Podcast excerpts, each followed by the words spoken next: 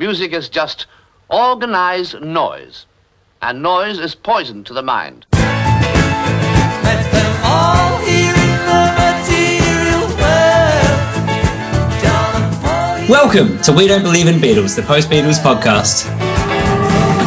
too many people preaching practices. Join us as each week we take a chronological deep dive into the work of the Beatles as solo artists.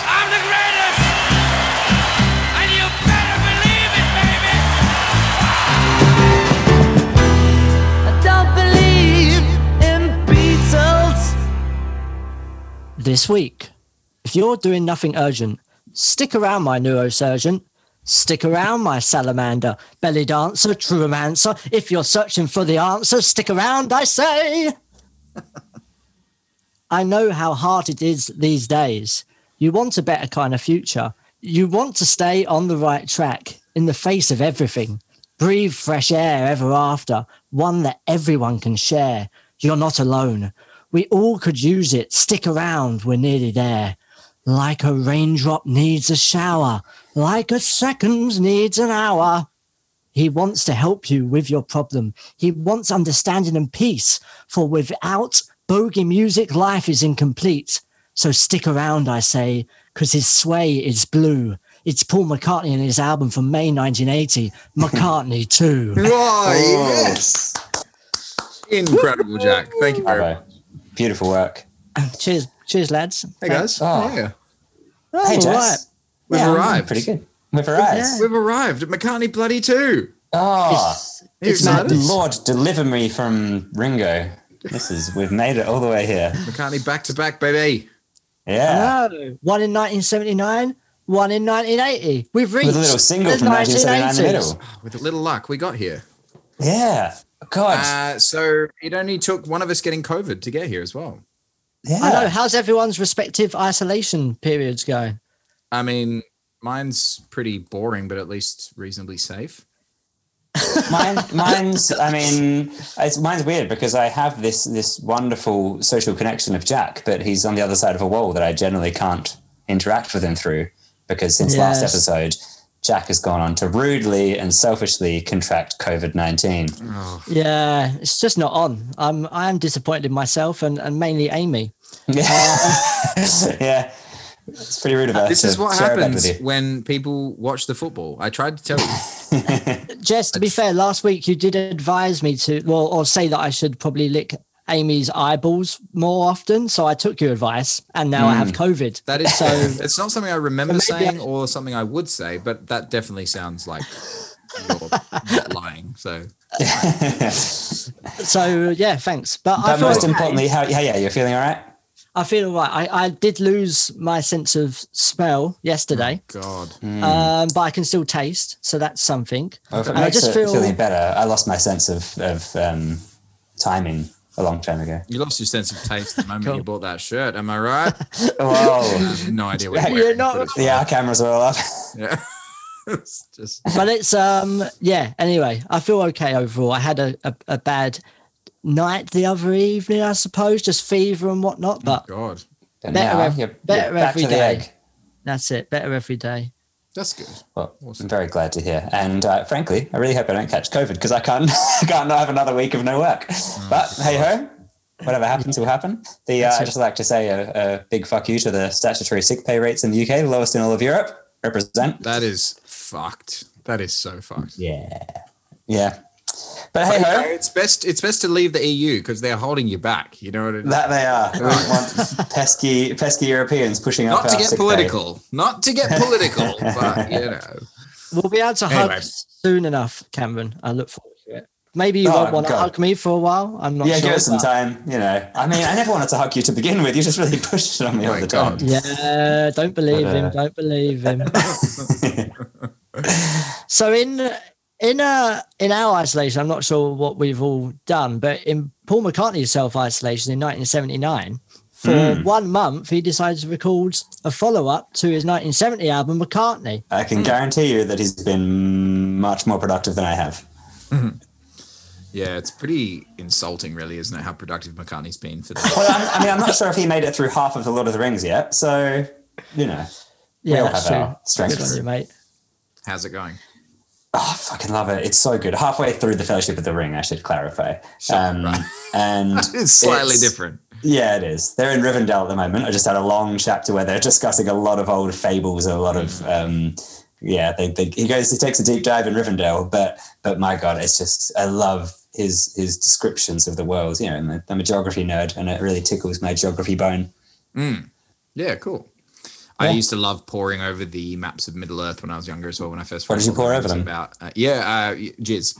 No, you can't say that on TV. uh, yeah. When I was yeah, when I was younger and first read it, it was I, oh, I I don't know. I've always loved maps and lists and like Mm. kind of uh, additional material you get with books and stuff like that. It's just like imagine. Yeah, frustrating. This edition only so far has just a map of the Shire, so it's kind of hard to Oh. um, hard to tell where they go once they get get past the old forest. You're not sure exactly where's Bree, where's Mirkwood, where's Mordor. You know, but it's all right. I luckily I we have the internet. I googled a map of Middle Earth. This is what I can do with my time now. You're an inspiration, Cam. Thanks, mate. I appreciate it. So Paul wasn't originally intending to make this uh, official release, was he? He said he kind of he got a bunch of synthesizers and a bunch of new recording equipment, and he'd just been kind of experimenting with some sounds Hmm. and played it to some friends who said you should bloody release this. Uh, Yeah. um, yeah, It, it's quite a, a nice idea. I think it's it's probably like kind of freeing. Like there's a freeing effect on him Mm. when you don't expect to be releasing what you're doing you're just doing it for fun. Yeah. you can have a bit more fun. You know. Yeah, because the only reason he, he went back to it as such as well was after he got arrested in January 1980. He'd already recorded most of this and then he Yeah. went back to it because he was meant to be on tour. So he needed something to do after that as well. Um, because you can't But just yeah, sit on your ass for more than two minutes if you're Paul McCartney. So you're like, well, I better No. release a different album that I've already recorded. I've been in prison for nine days. Well, oh my Yeah. God, so much time has has gone. So I think after he recorded McCartney 2, that's when they went on tour for Mm. the European leg.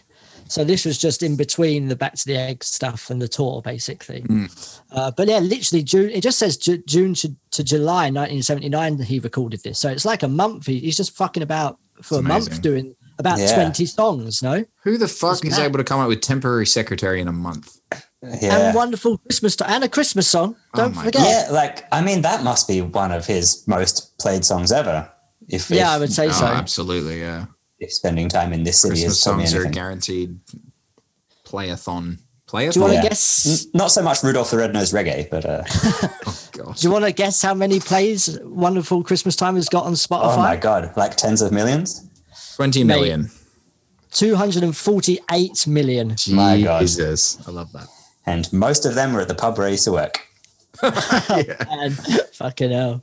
Well, it's interesting, isn't it? Because you said that this it kind of has a freeing effect when you're just not intending to release anything, and you know you just get to record it for the the fun of it. I think in that way, it's almost the antithesis to Back to the Egg, where we were talking mm. last week, and I was saying how it kind of feels a bit forced. It feels a bit over labored.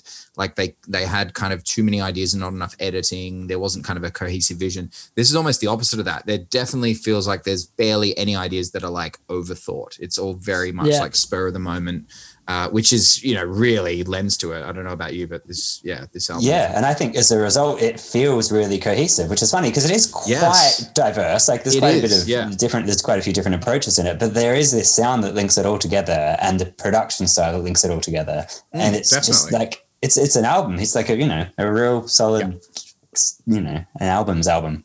It's the Yeah. perfect blend of varied styles with cohesive tone and sound and approach. Mm.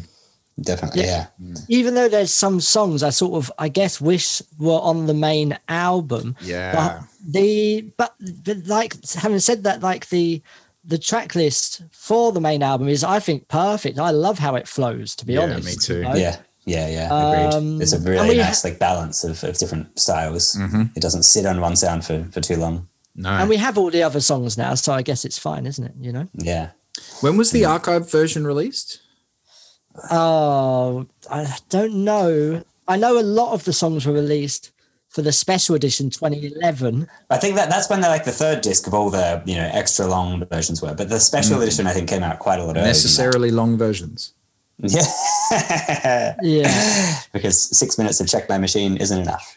Look, I, it, to be honest, I'm being slightly facetious, but I could listen to the long versions over the short versions easily. Some of the grooves are so enjoyable that you're just like, yep, give me more, give me more hmm. front parlor forever. Why does that sound like a slur? You fucking Give me more front front parlor. Take me down the front parlor. Back in front parlor. I smacked him right round his front parlour. The frozen me. jab. Fucked in front Oh, parlor. don't, dude. don't. So where should we begin? I guess at the beginning. I guess if we Makes sense. good enough for J.R.R. Tolkien. It's good enough Well, let's just let's just start with uh, overall thoughts. So this obviously Yes. we've, this has been a long time coming. Part of the reason we started doing this uh, a year or so ago was because Jack was a little bit obsessed with the song "Temporary Secretary" and kind of Oh, yes. subsequently got us into it. And it is an incredible little piece that gives you an insight into part of Paul McCartney that probably isn't as well known, or definitely wasn't as well known a few years ago uh, as you know a lot of his other stuff. Now I feel like it's had a bit of a resurgence that era, but Yeah. uh, it's fucking weird and it's amazing. And so I think you know, looking into that, we were kind of we saw the door open a slight crack to a world that could be plundered for podcast goodness which we have since obviously done. And now we're finally at the point that kind of started it all off, and it's quite exciting to be here. Um, but now, you know, I'd listened to a bunch of songs from this record before, but I've really sunk my teeth into it in the last couple of weeks. And I mean, it does not disappoint as far as I'm concerned. No, it really is an oddity in his discography as well. An, An oddity, in his his discography.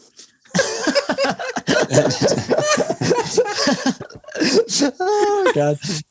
Does, does he have any? Does he get weird at all later on? You know, in the nineties or anything? I mean, there's some weird stuff for the wrong reasons, I would say. Oh, dear. Great, can't wait for him. Um, there's some great stuff as well. Don't get me wrong, really great stuff. But no, this this album is just so strange. And temporary secretary. When I, I I'm not sure that when I first heard that, but that whenever that was, but that song, it's just it's like this is Paul McCartney. That's why that song's so interesting. It's because what the fuck is where did does this all fit in and like when did he do this? It's just it's just when you haven't delved when you hear it, it's like this is mad, you know, and it's still a mad song. It just is a mad song, but um, Absolutely. and the whole album is like that in some respects. But then there is some classic McCartney tracks on this as well, Hmm. Yep, more like totally. of what you think of McCartney. For sure, with a bit a bit of some weird production over them. A little bit buried under weird production. Yeah. Exactly. Yeah. Yeah, yeah. In that way, in fact, those aspects they really remind me of the Flaming Lips, like these really kind of simple, beautiful pop songs with this Mm. kind of weird, murky production, um, burying them a bit, God, which is something I love. and you could I'm imagine for that. something like Waterfalls or One of These Days to be a cut off a Flaming Lips album, like a ballad. Yeah, for sure. Yeah. Yeah. and even like even the kind of more like electro or sort of video game sounding stuff, like yeah, like from Parlor Oh, yeah. or Frozen Jap is like yeah, so there's so much Flaming Lips in there. Can we just say that we're committing to calling that song the name that it is, while also saying that we really wish it wasn't called that, and you know, it was a captured period in time where that word probably shouldn't have been used, and uh, has since kind of been. Rem- I, I can't imagine Paul McCartney comfortably saying that now. Um, yeah, but yeah, I, I kind of don't want to say the song title, but yeah, that is what it's called. So it's a bit hard. it's it's a it's a weird one. Frozen J, Frozen J. We're gonna call it Frozen J. Frozen Jess, Frozen. Frozen Jack. Frozen Jack. All right, fine. Steal There you my, go. steal my song. Done. I'm sorry, it's phonetically just a bit works a bit better, doesn't it? That's true. Yeah, you're right. All right, so Frozen Jack. That's better. Um, yeah, I, I I think there's also. I mean, I hear a lot of, of traces of, of bands that I really like in here. I hear a lot of um, like Ween. A lot of it sounds like Ween. Oh, yeah.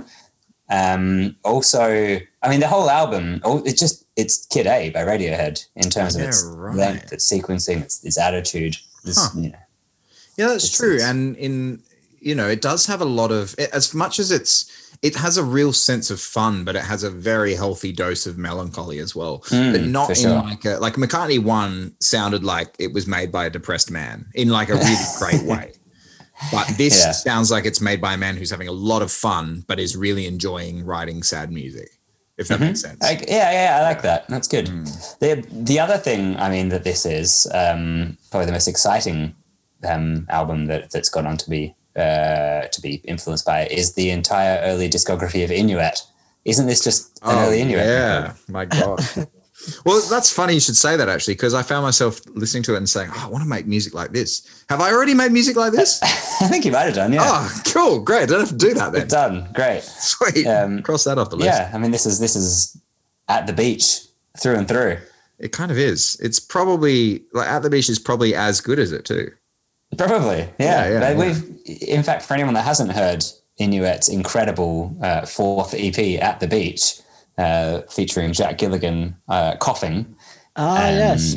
It's you know, I, I strongly recommend having a listen. It'll It's change your strong. life for It's a, it's a strong cough. The cough was so good they invited me to play the drums. That's true. yeah, On the That's next actually album. true. Uh, it's definitely my sixth favorite Inuit album. yeah. It has its low points, or it's you know labors the point a little bit, but Yeah, but it was incredibly fun to make. So it was incredibly fun to make. so who cares? Not me, that's for sure. Um, yeah, overall though, Jess, with your, I, I agree with your impressions quite, um, quite muchly. Um, Oh. they're, you know, it's it's just a really fun, pleasant album with some bits that really like get me going. Uh, especially the you know the the start and the end of the album. I think are, are particularly like uh, they really, really get me excited and get me ready to, to bounce around the room and I just love like it's kind of the you know what it's kind of the opposite of of um, Ringo's Bad Boy like in the there's so um, like there was so little love and effort and so little attitude of any kind put into that in spite of the title making you think he's a, a bad boy with a lot of attitude to spare. Um, this is this album more is like it's full of this uh, this playful attitude and this like Yes. fun creative like it's really it's a really driven album. It's a guy just with tons of time and, and a really creative palette um, wanting to explore explore some musical possibilities. And i really love that about it Also, the front cover we can't not mention, of course. You have a T-shirt with this on it, Cameron. i do you're not Jack wrong Gilligan. Uh, it's Yeah. so perfect. For some reason, it completely conveys the vibe of the album for me. Hmm, Yeah, yeah it is. Cla- it is classic for sure. It's, it's, a, Paul it's a weird photo to choose like on its on its own Yes, it'll be a very totally. weird And it's not really his look. Like it's slightly serious, slightly insane. Uh, he's got two points of like there's two lights shining on him, which means he has two shadows in the photo, which kind of makes Yeah. it feel like there's more than one Paul present. I love the kind of tone that's over the photo. It kind of makes it feel a bit old fashioned while still being, you know, kind of clean cut and contemporary. It's just, yeah, it, it nails the vibe of the album in such a simple way. It's bizarre. A Linda photo, of course. The photo, as of course, yeah. nice nice Classic. And then you open the inside cover up, and what do you have though? oh, uh, wait is it is it a photo of, of linda paul and denny laine looking like they're in a soap opera No, it's a it's a photo of Paul, Paul, and Paul. Uh, so there's three different photos of Paul doing funny things with different glasses, and then there's a picture of him in the ocean with a rainbow above him, and it's quite amazing. If Mm. It's an incredible photo. yeah. What a lovely Yeah. picture Amazing. paul Yeah. Oh, speaking of Paul, before we get into this, speaking of Speaking of the guy we're doing the whole episode on. Uh, did you guys see the new video for Find My Way this week that was released or last week? I did see the new video for Find My Way that's released this week. My golly gosh. Uh, so for those who haven't seen it, it's a uh, deep fake of young Paul McCartney from the 60s on a, I guess, a, a lookalike's face um, with him, with the lookalike kind of dancing uh, around the video down a hallway. And this is the remix of Find My Way featuring Beck. And uh, yeah, you kind of get an insight into what young Paul McCartney would be like if he was a contemporary musician, uh, fitting himself into today's music scene. And it's oh, it's quite quite special. Mm, Yeah. It's it's a weird feeling. Just it, it kind of like um, it makes me feel a little bit like when I saw the the the um, trailer for the, the new Peter Jackson film, seeing the really like beautifully recolored, touched up footage from from the late sixties, and it looking like a you know like a contemporary piece of film, and these guys looking like normal young guys today. Mm. It's just it's quite shocking because everything everything I know about the Beatles, everything I know about this period of time is like that's that's old. That's from well before I was born. It's from like another era entirely, and to see it brought into something that looks completely slick and completely like it was produced you know, this year, it, it makes me feel weird. It, it jars my brain a little bit. Sure. Totally, because the look of that human being looking like that asso- is associated with grainy footage, you know, or Yeah, grainy definitely. photos, and it's yeah, Yeah, it's so true. bizarre. Yeah, I was saying they did, did a better job on this video for the deep fake than they did with Sky, Luke Skywalker in The Mandalorians, for sure. yeah. Like, I don't know how or why Uh, it happened, yeah. but you know, Are you, have you seen there's a special coming out next month on the the final episode of Mandalorian season two, like just the final episode? ah, I'm quite cool, looking forward nice. to. Yeah, Yeah, great. I mean, don't go wrong, it was a great, great finale. Do you know what I mean? it just looks slightly weird. Is he Yeah. just have a kind of bubbly, bubbly head? Um, Just look like a You haven't seen it? computer game, you know, Nah. it's a video game. oh my god, what's wrong with you? I have other things to do, Jess. Mate. The Lord of the Rings isn't going to read itself. Oh, bloody hell. Uh, yeah, it's it's interesting. It's I don't know, it just has a slightly. It looks like it's been painted over with a, a some clag glue. That's what Okay. I. Yeah, that's what I'd say. I think That's it's called Australian clag paste. I don't. I don't think they could call it glue technically. Oh right, clag They'd paste. call it Sorry, paste because it wasn't made from horses. It's been pasted over. Yeah. Talking about of that cough, Whoa! There he goes. Let's sample it. Maybe Jack had. Maybe Jack had COVID all those years ago in Iceland when we recorded that cough. No, he's I started it a good all, old man. smoker. No, yeah. Also that. Uh, that is true. Um, well, Right. yeah, it's a cool video. I like it. Uh, some people were saying it was a bit too close to the uncanny valley, but ah, it doesn't really matter for me. Um, I just kind of Yeah, I don't, I. Yeah. don't think so at all either. I think that if someone didn't know who Paul McCartney was and saw that video, I don't think that anyone, by you know, a specialist, would ever say like, "Oh, that's not a real person." It looks like a really close lookalike more than it does a Yeah. CGI Yeah. character. Yeah, Exactly. Which is bizarre. Yeah. yeah, I think people just like to say people just like to say "uncanny valley" because it makes them sound smart. Yeah, you're right. You're right. Yeah. Fuck them is what I'm saying. exactly, they're wrong. They don't know what they think. They don't know what their own experience is. Luckily, we know exactly what they meant and Three what they're white thinking. men. We know. We do. So, McCartney 2. What do we, three white men, think about it? I like it a a lot. So your that's what I was going to ask is your relationship with this album like you got really into it in the last couple of years is that the first time you'd kind of heard it did you have it growing up like were your parents Yeah. it, or- N- No, no, it's just it's an album I know. I don't know if it's the last couple of years or last yeah, few years or whatever it may be, but recently anyway, for sure. Um, and yeah, and I just love it. Maybe more than I should, just because it's so strange and an oddity, as we were saying. It's just so I think that's what drew, drew me into it originally. You know, just because it's so different to everything else he's done, I suppose. Yeah. Um, but I still love it. I put it on a lot. Like if ever anyone's round and I put this on, if they haven't heard it before, they're like, "Oh, this is actually really Mm. cool." It's actually nice just to have in the background, believe it or not, just drinking as well. Uh, it's sort of just sort of, I don't know. It just can be, yeah. It's just it's actually nice background music. Believe it, trust, put it Right. on. I um, I think this is also some of the closest music to uh, that we've covered so far to sounding genuinely contemporary. Like it, it could have a contemporary secretary. Um, it th- like this sounds like more than anything like music that I just listened to. You know, without having to take a Yeah. step back in any way and, and like put on Yeah. my, my my Beatles hat or my my analytical hat. Definitely, I think the closest thing to that that we've had so far is Ram. I felt like that listening to Ram for the first time, the kind of the indie pop template that it is. This is very similar in that kind of electro, experimental kind of art pop type thing. Um, Yeah. Yeah. those notes too. Ram sounds a bit more dated because of the the quality of the recordings at the time, I guess, and the the kind of production choices. It was kind of slightly before that more um, stereo band sound that was kind of really settled into in the 70s. It was a bit more kind of the the 60s sound of kind of you know the bass in the left and the drums in the, you know it's, it's not all kind of as evenly spread as some later records. But yeah uh, wings sounds like a 70s band whereas this is very much like oh okay this is it's branching into something completely different and and yeah definitely inspiring a lot that comes in Yeah, because I, I suppose it doesn't really sound dated this album to me because of that. I suppose because it has influenced a lot since and more and like very recently influenced bands as well. Mm. Like at the time, it wasn't very well received, but like Certainly wasn't. and in in hindsight, people have been like, "This is such a big influence on yeah on lots of people." Mm. By the sounds of it, um, Yeah, like couldn't you imagine like some weird experimental band in New River Studios in in in London, our second home, just like putting Yeah. out something like this I mean, now Frozen Jack. 100%. Frozen- with Frozen Jack? Yeah, Yeah. yeah, Yes, yes, I can, Cameron. great. Then I prove my point.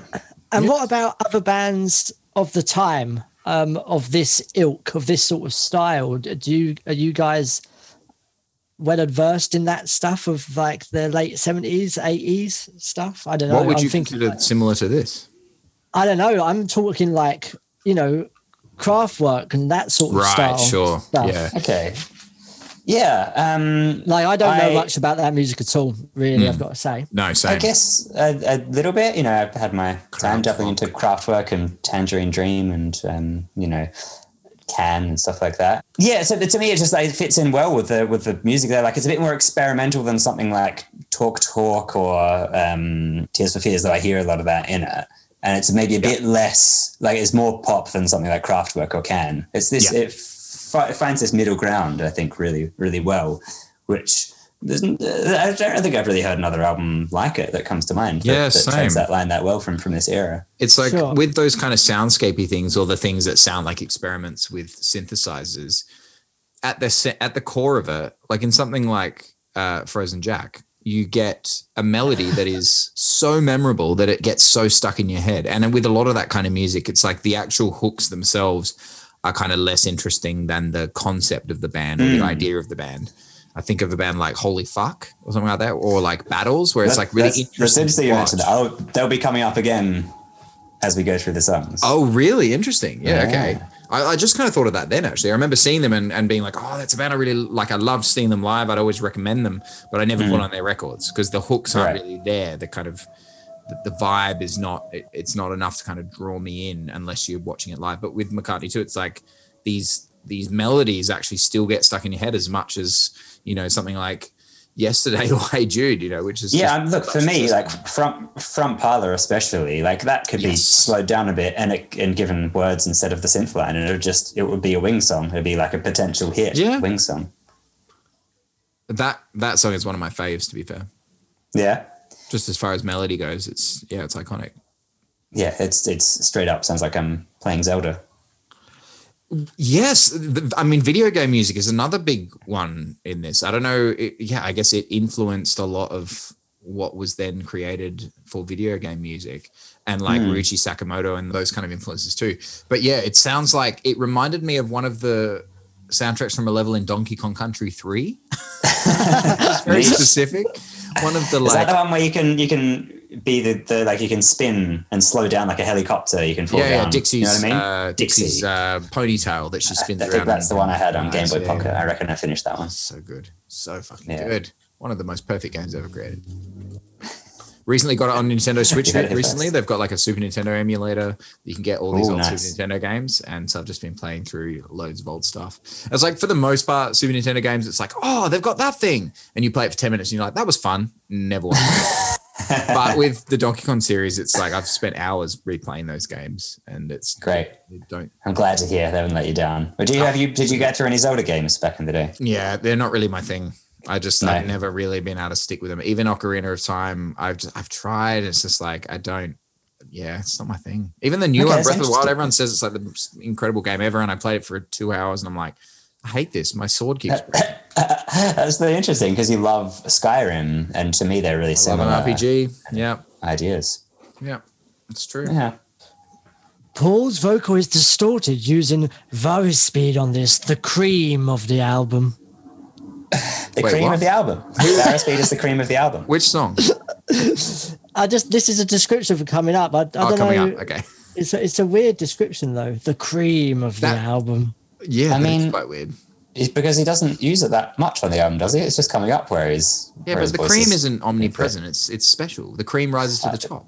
Ah, Like okay, right. Yeah, I was thinking the cream is more of an integral part, like in a in a um What are you crazy? paprika, for example. You know, where you mix Oh it in yeah, with but the sauce. sometimes it can be too much. You know.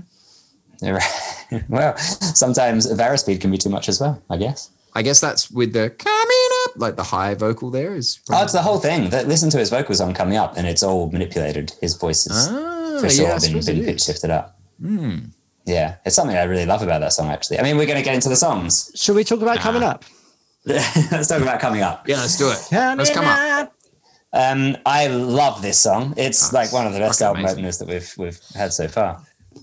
What's better, Sounds- this or the live version? What do we think? This this is so much better. Yeah. Yeah? agreed. Yeah, because it's like it's so much more interesting as a studio experiment than it is as a rock song.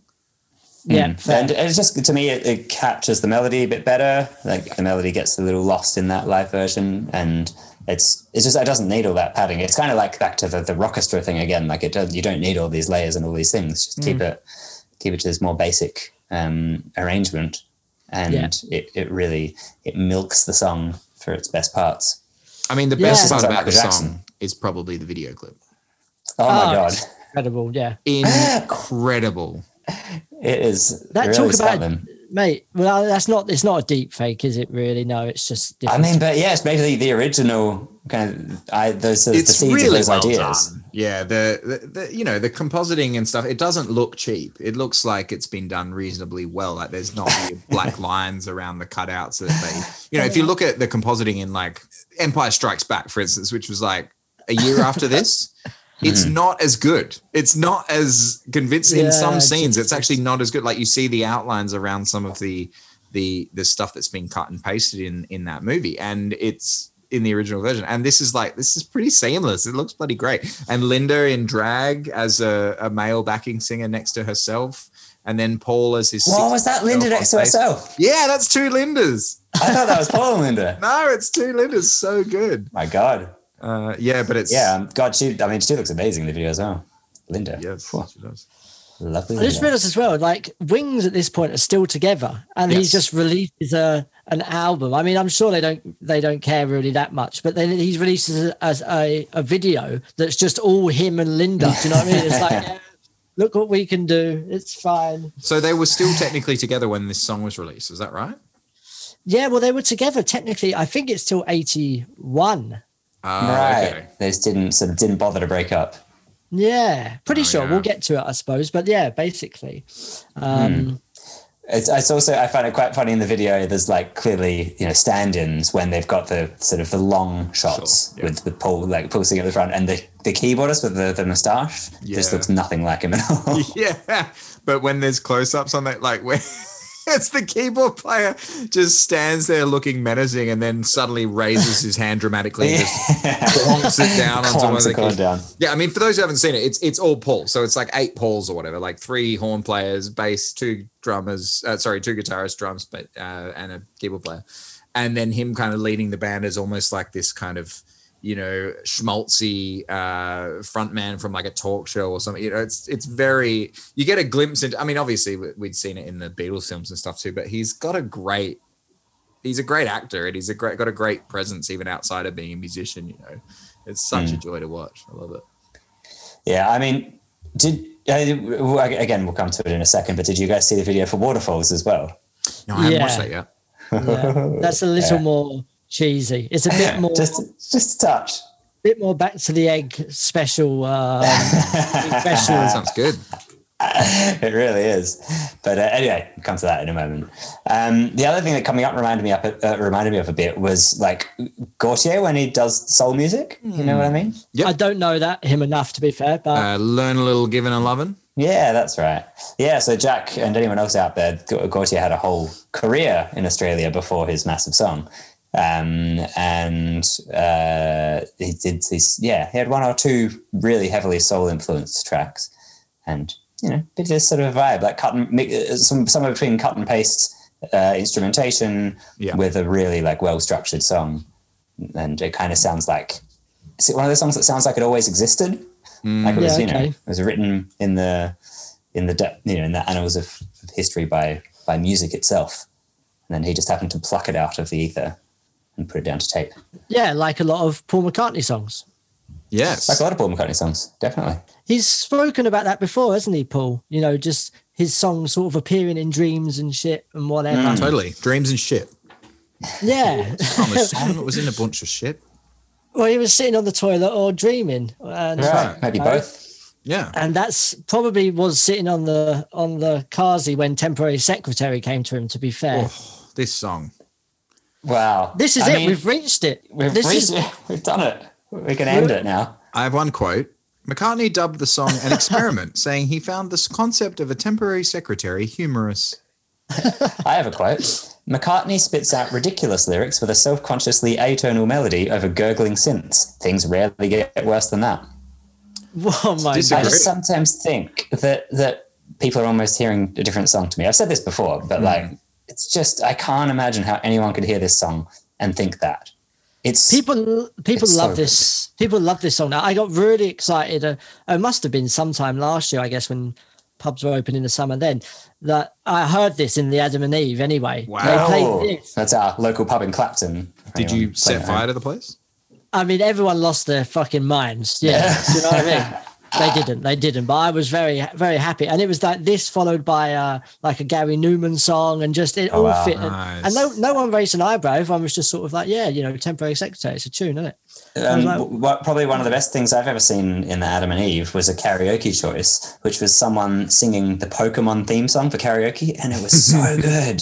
Such a, nice. That's yeah, the really great delivery, um, very challenging song to sing. Uh, But uh, but my god, they did it justice, and everyone everyone knows the Pokemon theme, don't they? Yeah, temporary secretary. Um, I'm trying to be objective about it because it's just it's so good that I, and I and I've heard it so much over the last couple of years, thanks to Jack mostly, that I, I it's hard to be objective. But um, like, it's a little bit haunting. Do you guys Oh agree? yeah. Sure. No, it's it's it's terrifying. Yeah. I mean, the synth line is scary. I've yeah. been trying to do a sort of remix that you'll, I guess you'll hear at the end of this episode for it this week, uh, whilst in isolation, nothing else to do, I suppose. So I've been messing about with it. Amy is terrified by it. She doesn't know what's going on. I think it's driving her up the fucking wall for sure. bet. Crazy. I mean, Sounds like the it's the sound of someone going steadily insane in a small room. It is. I also it's, I, it's not I doing me any favors. that that wild synth line, the, the main synth line throughout the whole song. I learned that on guitar, Oh, and God. it's um, it's pretty pretty. Uh, um, what's the word? Musicless. Yes, It's really- totally. It's quite randomized. I mean, Yeah. that's if I may offer a criticism. Go I think it. dare you. that the guitars don't go with the synth particularly well.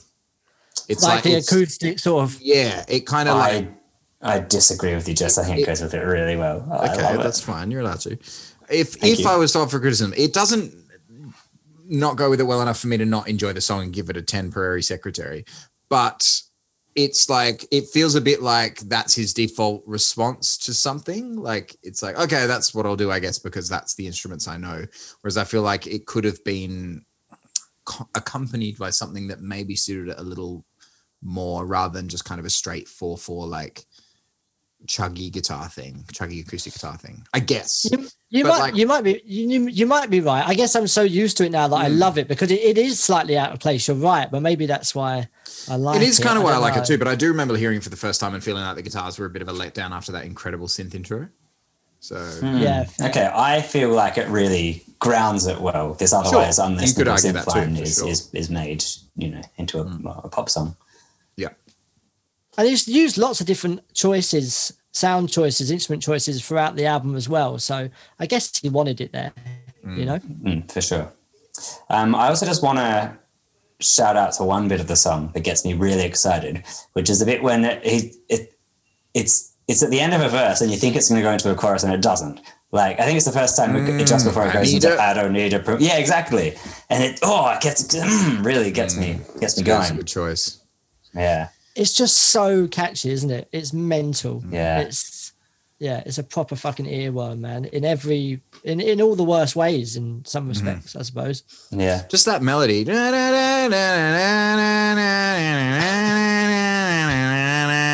Like it's it sounds like a nightmare in the best way. It sounds like a little it literally sounds like a worm, like an earworm. Cameron, you sounds sent that version of of it that it was every other beat was taken out or something. Yeah, yeah. There's a version on YouTube. Someone's cut out every second beat Oh of the song. god! Oh, Yeah, God. that that, is that is a nightmare incarnate. that is mental. Honestly, Wow. yeah. I Yeah. can't imagine that.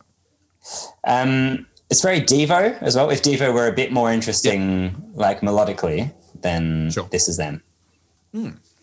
Yeah, and I guess Devo were around at this time. It's probably around that that era. Contemporaries of uh, 80s era Paul McCartney. Paul did say that this song was a bit influenced by Ian Dury as well, which is quite cool to hear. Oh yeah, I read that. Who's Ian yeah. Dury?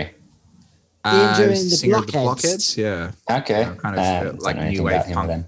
kind of era. Uh, really, Okay. really great. Blockheads are fantastic. Am I Yes. showing my ignorance here?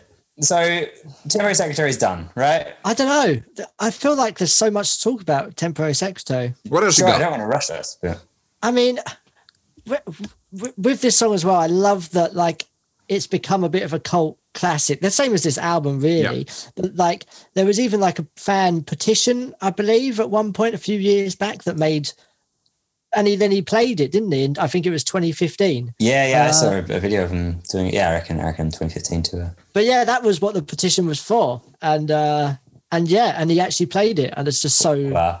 It'd be so great to hear him play this live. My God, Oh, I love it. Yeah. it seemed I like petitioned for him to play this entire album live. Just Wow. anything from fucking London Town, Back to the Egg, or this, please. Do you Yeah. know what I mean? Please. Yeah, those Come three albums in a row. Yeah. Yeah, Thank you very much. he should. Yeah. Why does We're he doesn't really much, do Paul. like anniversary get shows, but he can't, can he? Do you know, You know, what I I'd mean? love 'Cause to if he- see in lockdown was like a would be like a pro shot studio kind of sessions of him playing McCartney one, McCartney two, and McCartney three. Oh, why didn't he Mm. do that? Now that that's that's feasible. Yeah, and especially glasses from McCartney. Oh. one. Just like literal glasses. What was the random one that he did uh, for, in the Back to the Egg tour from McCartney? He did. every night and hot as sun slash glasses. yeah. Ah, yeah, exactly. He didn't Yeah. do that, didn't he? Yeah. Yeah. yeah, yeah. So strange. Um, have you guys seen Chaos and Creation in the uh, Abbey Road? I have. I've only seen clips. I've not watched the whole. The Oh, it's whole definitely worth watching. session. Um, Is it connected to the album? It's connected to chaos, chaos and creation in the backyard, but uh, he kind of explains it. You have to kind of see it. We'll talk about it when we get to that album, I guess. But it, it just kind of reminded me of something I'd like to see him do for these albums because chaos and creation was kind of all about kind of going back to the basics and going back to the roots and Yeah. and it's all about kind of the the simplicity of the recording process and him laying down kind of groove after groove on different instruments and you you could do that with but that's kind of what made me, uh, McCartney 3 made me think of that when I first heard it as well but you could hear grooves like that on this like imagine him setting up the drum machine and then setting up the sequencer and then getting behind the drum kit or like getting on a bass and just like creating the song Yeah. piece by Yeah. piece or you know starting the synth for temporary secretary getting on the drums looping it you know what I mean like it would be a dream to see Mm. Yeah, what Yeah, did he call himself for this? Like a nut, a mad professor. He called himself. Is what Right. he had throughout this. You know. Yeah, I only listened to um, what's it called? Chaos and Creation in the the Backyard. backyard yeah I only listened to that whole album fairly recently, actually. Um, I will go back to it. I haven't delved. We won't say anything now, but um, people love love that album, didn't they? Mm, yeah, that one was I have very heard, well received, wasn't it? Yeah. Yeah. I've never listened to it, but I have heard it's a good one. Yeah, nor have I. It is exciting to think that we've still got some kind of quite revered big note McCartney albums to come as well. And it's not just all kind of put in the same Yeah. basket after the 80s, I guess. and a lot of the ones well I'm, I'm thinking of a couple particularly that i don't enjoy we'll say in the 80s but they're still going to be really interesting to talk about because of the times as well and Mm. um, the other bands See how well. they relate to what else is happening in the world. yeah exactly yeah yeah. Sure, yeah. You might love them i don't know you like your 80s stuff jess for sure like i'm f- talking a bit the more polished 80s stuff i know that you like didn't you I So- do, yeah. so you might absolutely adore these albums who knows Well, while we're Hmm. on um, temporary secretary still, the should we talk about the B sides from these as well? Because yeah, there's a lot of extra tracks on the archive Yeah, version of this album too. I was just going to bring up Secret Friend because it sounds quite similar to Temporary Secretary. It sounds like a B side for that song in the most classic of ways. It just yeah, it's got another kind of bloopity bloopity synth kind of part to it. Um, And it's also very, very long. oh yeah, it Yeah, is. I didn't kind of long. realize. He fucking released a 12 inch single just so he could cram this on the other side. I love In all the long fact- versions of these songs. They're so good. I'm I'm pretty sure. Yeah, this is the longest song Paul McCartney's ever recorded. Wow. I mean, it's really nice. Yeah, it's like musically really interesting as well. Not just it's not just a fun experiment. It's like I really, I really like this one. There's a this. So I got a quote here. This is this is so good. Okay, so he's talking about he's talking about making this album. That some of the tracks. There's one in particular, secret secret friend, that goes on for like ten minutes. I just got into it. Now that's all very well when you're doing your first take, But then you've got to put a cowbell on it. And I'd sit there in real time and put a cowbell on for 10 minutes, occasionally glancing at my watch. And I've got five more to go. Dink, dink, dink, a dink, dink. Your thoughts come swimming in. Are you kidding me? You're really going to stand here and do this? Why don't you just do the cowbell on that bit? No, I'll mix it out later, which of course you never do. Right, now we'll do the maracas. Shh, shh, shh, looking at the watch again. Oh, I love that so much. So good. Isn't it great? And it makes it kind of feel a bit have a bit more weight to it. Like i always hated hearing on like electronic music when it's so obvious that the parts have been copied and pasted from one chorus to the next or from one section to the other. And you know i'm fucking guilty of it too. Like in a in a song these days especially if it's a song we do for the podcast sorry to kill the mystery for some people but you know if there's a little loop of something i will fucking record it once and then loop it for the rest of the song especially if it's like a little percussion loop or something like that Yeah. but like Yep. it it is it does give it some weight and give it some kind of credence when you can when you can imagine Paul sitting there playing a cowbell for 10 minutes going, Well, I've committed to this now. yes, we're gonna do it. I love that. Yeah.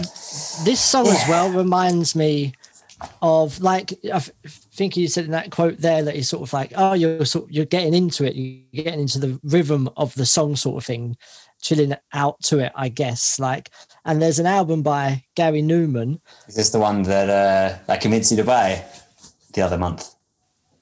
Yeah, it was. Right. Yeah, that's right, Cameron. Actually, so thanks for that. Because yeah, it's, it's called it's called Dance by Gary Numan, 1981, actually. But there's a lot of the songs on there that are just like not much happens in them, but they're perfect and they've just got a real great Okay. vibe, you Mm. know. And it just sort of just sort of plods along, Mm. and it's just it's beautiful. It's a In really fact, good that's, album. that's very much the the kind of nature and the ethos of the krautrock stuff we were talking about before. Like yeah, like candle, Yeah, like sure. krautrock. It's just it finds a vibe and it just sits in Washes it. And it's over like you. yeah, it Yeah. doesn't have to be this huge focal central point. This music that like grabs your attention, but it's just a, a really nice place to, to be and to sit in. And uh, for that same reason, it works great as background music or music to cook to. A hundred percent. Yeah. And Yeah. that's I do really love those songs on this record a, a lot because they have that, but they also have the hooks that kind of keep you coming back. Like this one, not yeah. so much. It doesn't have like a really strong hook, but it doesn't need it. Like it really has enough to kind of keep you interested. Yeah. Um, but you think of like, well, is Dark Room an example? Yeah, I suppose so. Like Mm. Dark Room's only got one hook, really, doesn't Sure. it? But the rest of the song is very much the same. Or or Frozen Jack as well. Frozen Me. Frozen me. Yeah, or check, check my machine. I mean, we'll get to check my machine, but oh much. my god, Why do I know Check My Machine so well? Um, I- because play it You- a lot. were in Brazil when it was a hit in the samba rock scene. Did you read that? What the quoted fuck that. is that about? It's so Hmm. weird. Yeah, I mean, We can talk about Check My Machine. I guess we already are. What was that a B side it's to? a Check bit, My bit to waterfalls, I think. Was it? That was Which the first a song he recorded for these sessions as well. No, yeah, It's. It, To I think it's my check his favorite. machine I think it's. I think it's my favorite track of all of these of all time. twenty odd tra- tracks. yeah. Maybe I don't more blame you. than it is more than temporary secretary. I gotta say, I fucking love it. It's Oh, so yeah? good. It's It is. Yeah, it's it's pretty pretty great. I mean, I didn't listen to the ten minute version out there. That's that's uh, floating about. It is like proto trip hop, isn't it? It's yeah, totally. Yeah. Yeah, yeah, know? absolutely. It sounds so contemporary in that way. I think my favorite thing about this song is when you hear the vocal loop at the start with the delay on it. Check, Yeah. check, check, check, mama, she. You everything else you can imagine in the space. Like it it implies the rhythm of the drums. It implies the Mm. changes. It implies the vibe. Like all you need is the vocal, and you can as soon as the drums came in, you're like, oh yeah, that was going to be the drums. Hmm. It's it's so there's so much in so little space. It's just I think yeah, I think Paul has always had a really great feel for reggae and dub throughout his music. Whenever it pokes its head through, it's done really tastefully and really. Yeah, I'd like, he agree. just he knows it. if only he'd been called on to remix George Harrison's "Not Guilty." if only he had. And this is all ad libbed. This these vocals. Well, some a lot of them on on the half of the tracks for these. I think they're ad libbed, Yeah, aren't right. They? Uh, definitely for this one, anyway. And he planned to go back, you know, and Okay, and then he was just like, oh no, it sounds, you know, it sounds good. So and boy, he was right. yeah, Um, but bringing it back to the main track listing, shall we? Oh yes. yes. We're up to track three on the way. on the way. Ugh. Yeah, this is this is definitely um this is sort of the odd one out in the In the so normal. Yeah, I yeah. guess so. Um, but it suits. I'm so happy this is straight after temp. Like as I say, I think the sequencing is really good on this album. Hmm. Um, Yeah. and this is just a great little bluesy track. It's really nice. Yeah, fuck it's amazing. I, I think without the vocal recorded and delivered as it was, it would maybe suit the album less. It would maybe feel a little more out of place, but the, the vocal kind of ties it to the rest of the record. The fact that it sounds so experimental. Yeah. Mm, it's quite heavily e- echoed, isn't it? Oh yeah, huge echo on it. And even just the quality of the vocals, like it's so specific to this album. They all sound like they're quite muffled, quite like kind of there's a rounded off treble kind of approach to it. I was actually reading that Paul uh the way he would record this album, this is not specifically referring to the vocals, but he would position the microphones. He didn't have a lot of outboard gear, he didn't have a lot of like EQs and stuff. He would literally position the microphone, record some drums, bounce it down, take the track out, listen to it for a while, and go, oh no, the microphone needs to be moved. Then go back and move the microphone and start again. Like that was his process in getting a good sound. And I fucking love that. I think that's incredible. Hmm. it's like, it really, I mean, I don't know how he, I- I think that would have made him out of necessity not spend too much time on anything because it's like, you just get sick of every idea if you had to do it that many times and reposition. For sure, yeah, yeah. I think it can be a really healthy thing to have something like stopping you, a, a block in your way from, uh, from just endless experimentation. I saw a clip of him, yeah, with a snare drum like balanced coming out of a toilet, you know, and then the microphone going over the top of it. So yeah, it's just fucking about. It's good. Um, am I um, way out of hand in saying that this song reminds me of the White Album? No, no, that, definitely. that makes sense. Great, Yeah. I did a I did a Beatles reference and I did it right. that and Ram for me, it gives me like three legs. Three Oh, yeah. legs? yeah. Yeah. It gives you three Yeah, legs. three legs. That's a bit personal. it gives me a third leg. Yeah. Um yeah, it gives me that uh yeah, just that kind of bluesy but done not in a 50s rip-off way, done in a more of a contemporary quote unquote for the 70s and 80s kind of way. I love that. I love this song. It's just oh Hmm. Yeah, look, I- dripping with it is- soul. It is a step down for me after the opening two tracks, but that's more of a comment on how much I love those tracks. That nothing, nothing else could, could Okay. match them really. Um, but it's and it's also necessary. I'm happy to have a bit of a step down and a step sideways for for track three after that that opening.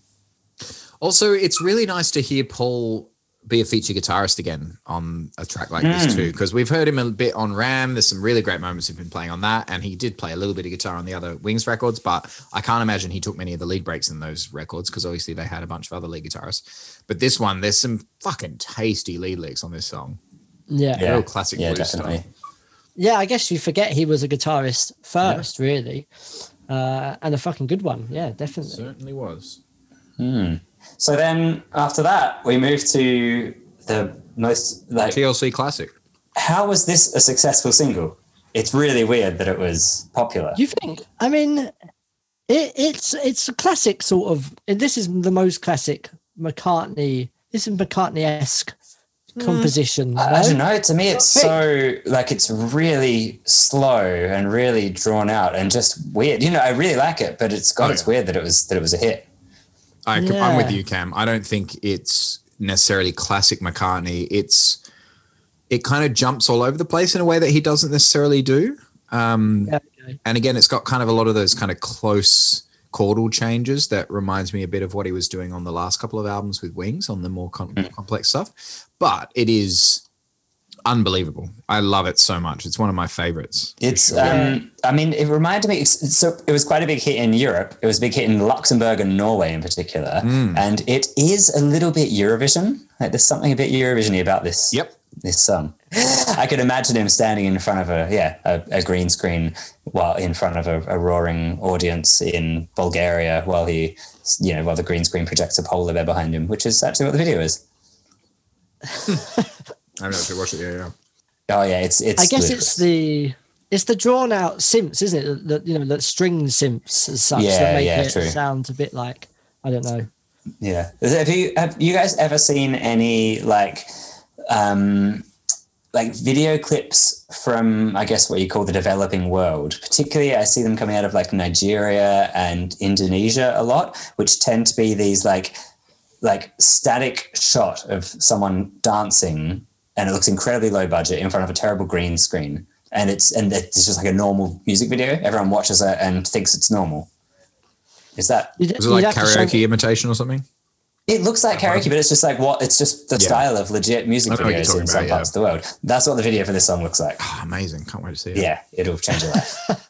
Well, yeah, what you were saying, Jack, about the uh, the synth and that. Did you see him and Rick Rubin talking about this in the documentary recently? Documentary, whatever it's called, the special three two one, uh, where Paul, where they're listening to the song and Paul says, "Oh, I just kind of regret that I wasn't able to record it with a real string section and it's just the synth." And Rick was like, "But that's what makes it good. Like that's what makes Yeah. it so rele- relevant to influencing how it influenced the music industry today because."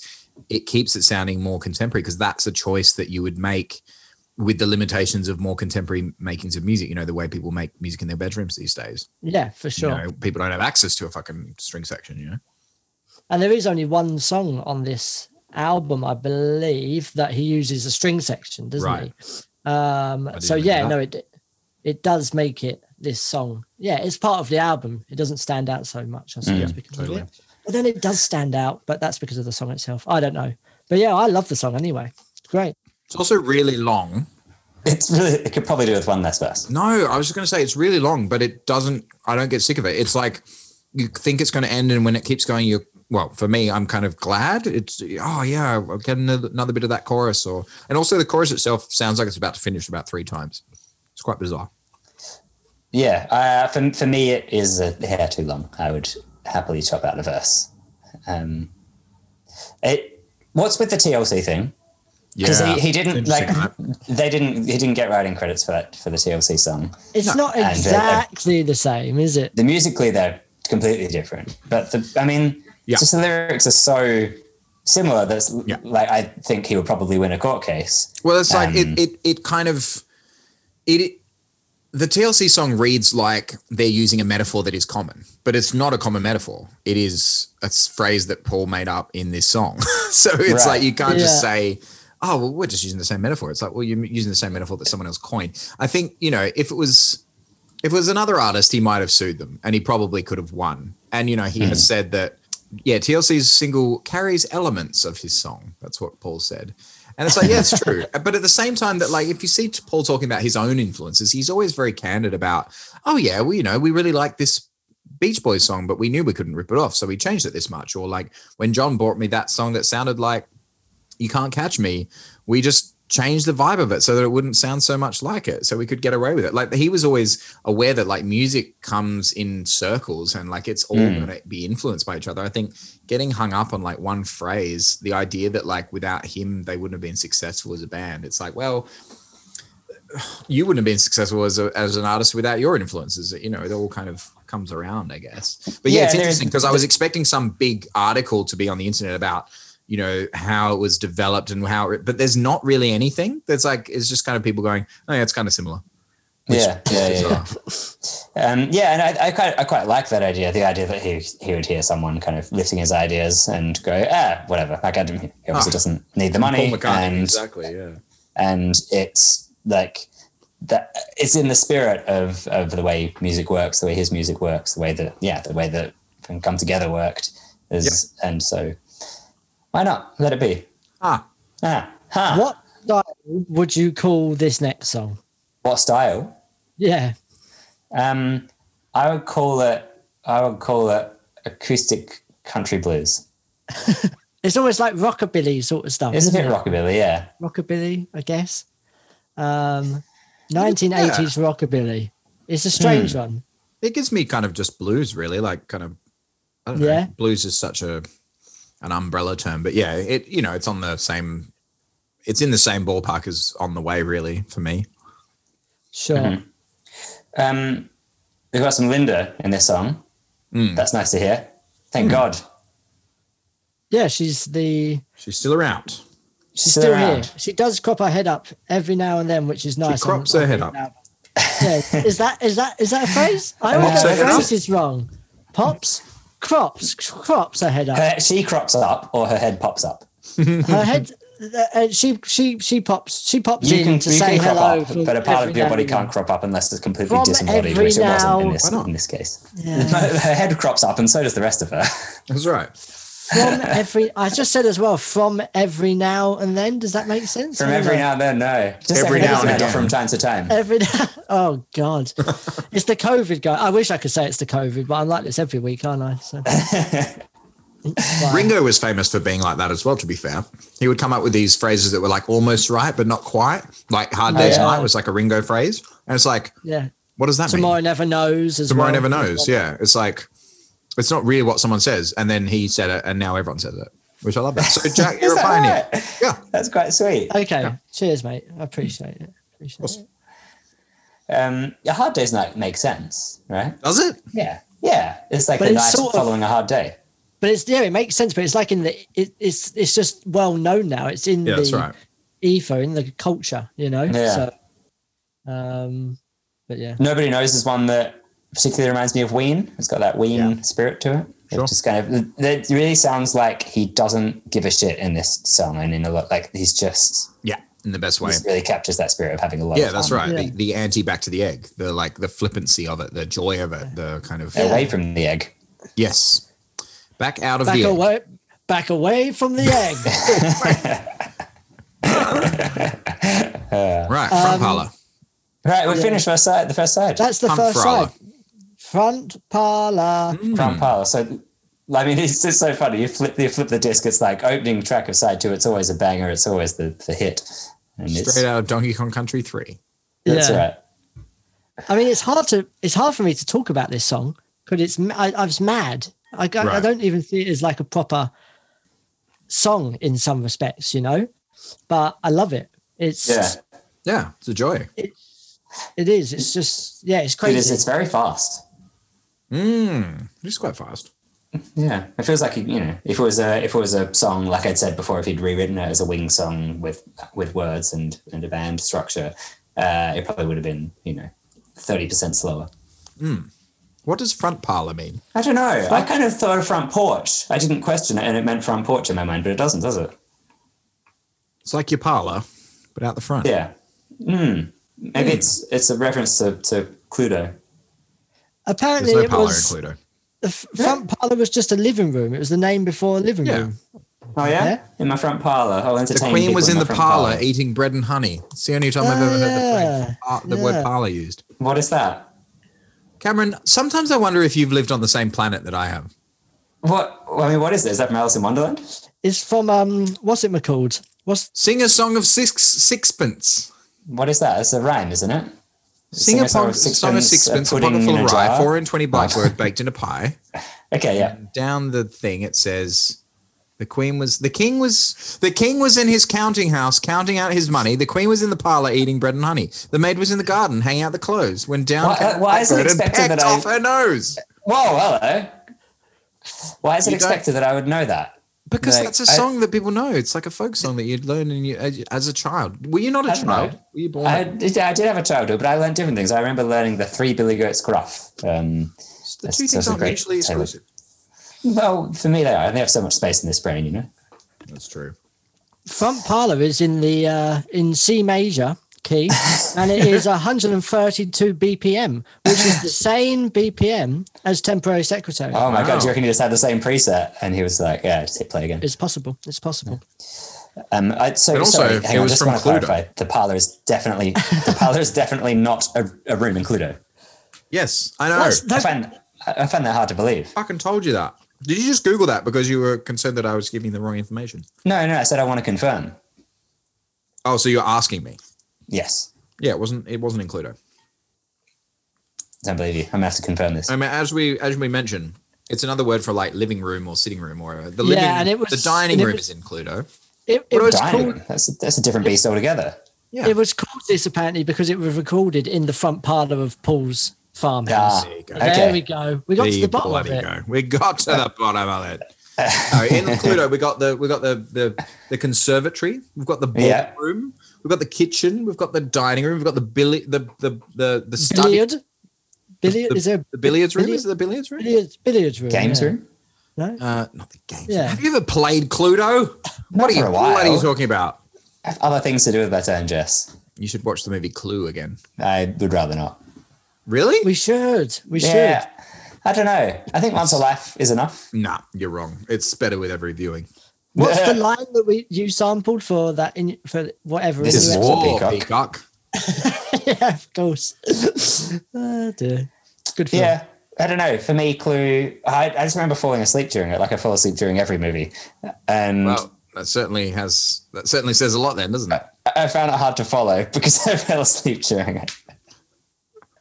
It's not really about the journey. It's about the No, I don't know. Right, next song. Summer's Summer's Day Day song. song. Oh my god. Oh my god! What? a- Oh my what God. fucking bad. This banger. is a one of gem, songs is it not? Oh, It's so good. So I I took my um my mo- mobile telephone and my my headphones and I went to Hackney Marsh the other day in Mm. the sunshine and laid down and listened to this song under the shade of a tree and it was absolute heaven. Is he playing a melodica? on a summer's day. Uh, melodica? I don't think so. No. No. Okay. It Is it Mellotron? Isn't it Mellotron? Mellotron. Sorry, that's what I was going to say that's a very different instrument. Yeah, yeah, yeah. He's playing. Isn't. Mellotron a transformer, right? Yeah. Very good. Good. And yeah, for that, it sounds like like it has a it has it, it harkens back to like Beatles stuff as well in that sense, I suppose. Do you know what this song is? I give you the the textbook definition of this. Right. This Go is on. Bach mixed with Simon and Garfunkel. Yeah, Wow. I like that. Am I- am I wrong? I, Am I yeah, yeah. I was, I was don't, thinking. I don't think you're wrong. Yeah, I I knew it. So yeah, I I was thinking, listening to it this morning. I was thinking, oh yeah, like uh, classical It's very uh, contrapuntal melodies. Yeah. Uh, yeah, and uh, in a way that Paul often isn't. He often is kind of uh, he does modulate the key a bit, and it does happen a couple of times in this. Uh, Hmm. But for the most part, it's extremely diatonic and very kind of. It sounds like it could be played on a uh, A harpsichord, a harpsichord or a Yeah. what's the what's the a flugelhorn, no a trumpet without a without a keys. buglehorn. A bugle is that right? Yeah, but yeah, it's it's just beautiful. Right? What a melody! What an arrangement! What a sound!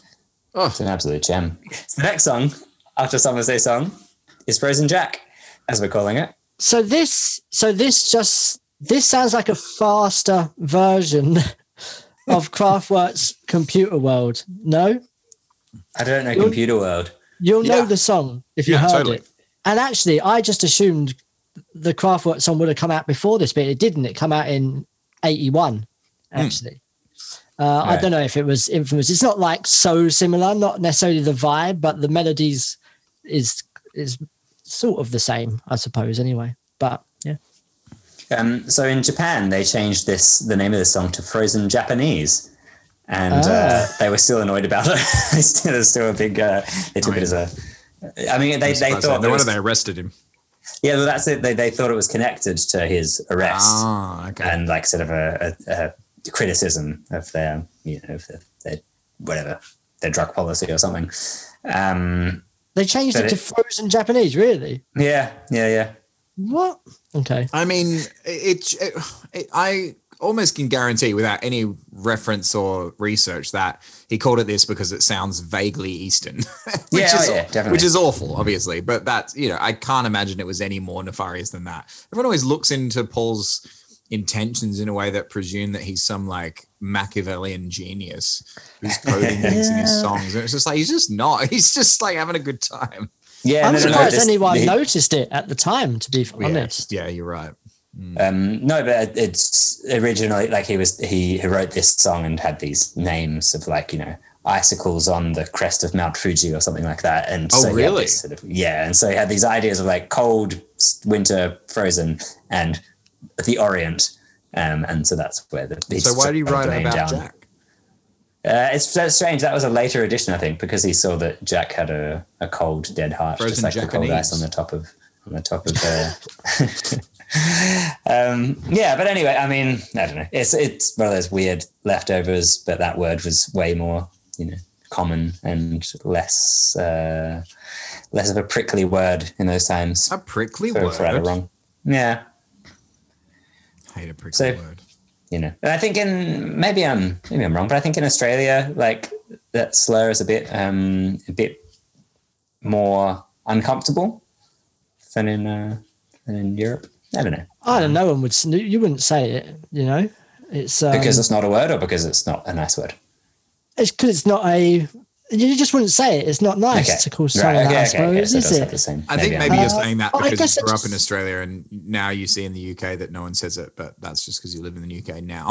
Yeah, if I'd grown up in the UK in Exactly. the early 90s, then yeah, quite possibly. But I never even thought of it. Maybe because it's just the two words together. I never really thought of it as a bad thing until you mentioned it. Frozen Yeah. Jap. It's just yeah. I don't know. Sorry, did you say Um, Jack? Yes, yes, Okay, yes, cool. yes. Just checking.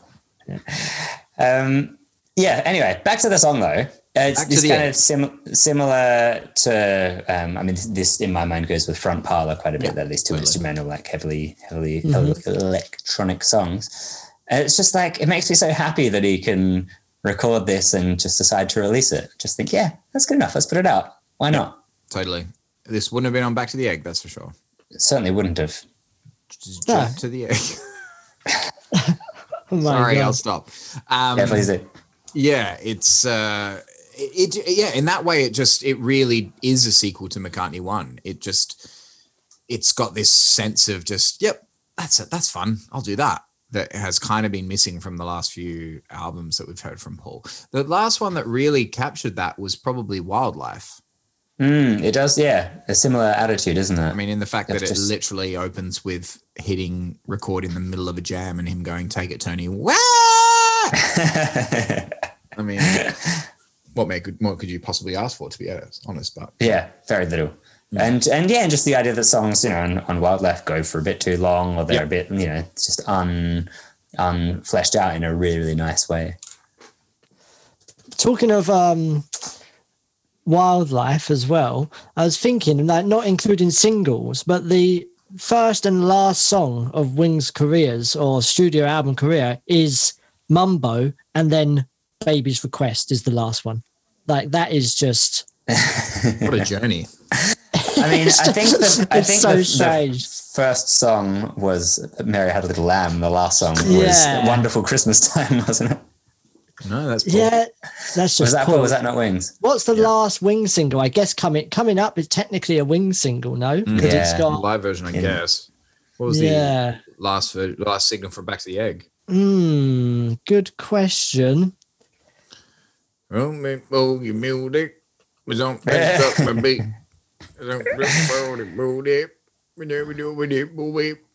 So apparently, Bogey Music was inspired by a a, uh, a book, a children's book about bogeymen. What so? What's with bogeymen versus boogeymen? It's Yeah, just what's the funny, deal? In it, I don't know. Yeah, I, I have that question too, Cam. I've never understood. Like, is it a different word? Is the word boogie spelt bogey? But you say like because boogie is having a boogie. You'd never say having a bogey. But then a bogey is a snot, right? Yeah, so I thought. but then I a guess bo- it was just. booger is a snot for us. right? Yeah. Not I a thought he was just boogie. Saying bogey as a sort of joke. In if it's a joke or not, I don't know. But I feel like he was just yeah. having- What about the doing it bogeyman? Would a you say laugh, would you man. say the bogeyman or the boogeyman? I'd say the bogey bogeyman. Really? Yeah. We'd say boogeyman. Yeah. Boogeyman. No, I've and never- also, yeah, what's I that got to do with wouldn't- golf? Where does that come into it? Golf. What? Where's golf Yeah, you coming got a bogey. A bogey. no, that's because it's um traditionally they when they got a bogey they'd blow snot into the hole. Okay, because it's I don't know. I'm, I guess it's an America Britain divide, and we got the Yeah, America side of it. bogeys. Bogeys uh, British, right? Yeah. Yeah, Bogey is Jack's saying it, it must be. And what about a boogie board? Saying, I thought you were saying it like boo, like having a boogie, boogie. But that's Boogie, boogie. Yeah, but I know, but he's like playing on that, right, and then saying using bogey instead. No, I guess. That's, I just don't I, won't stand for it.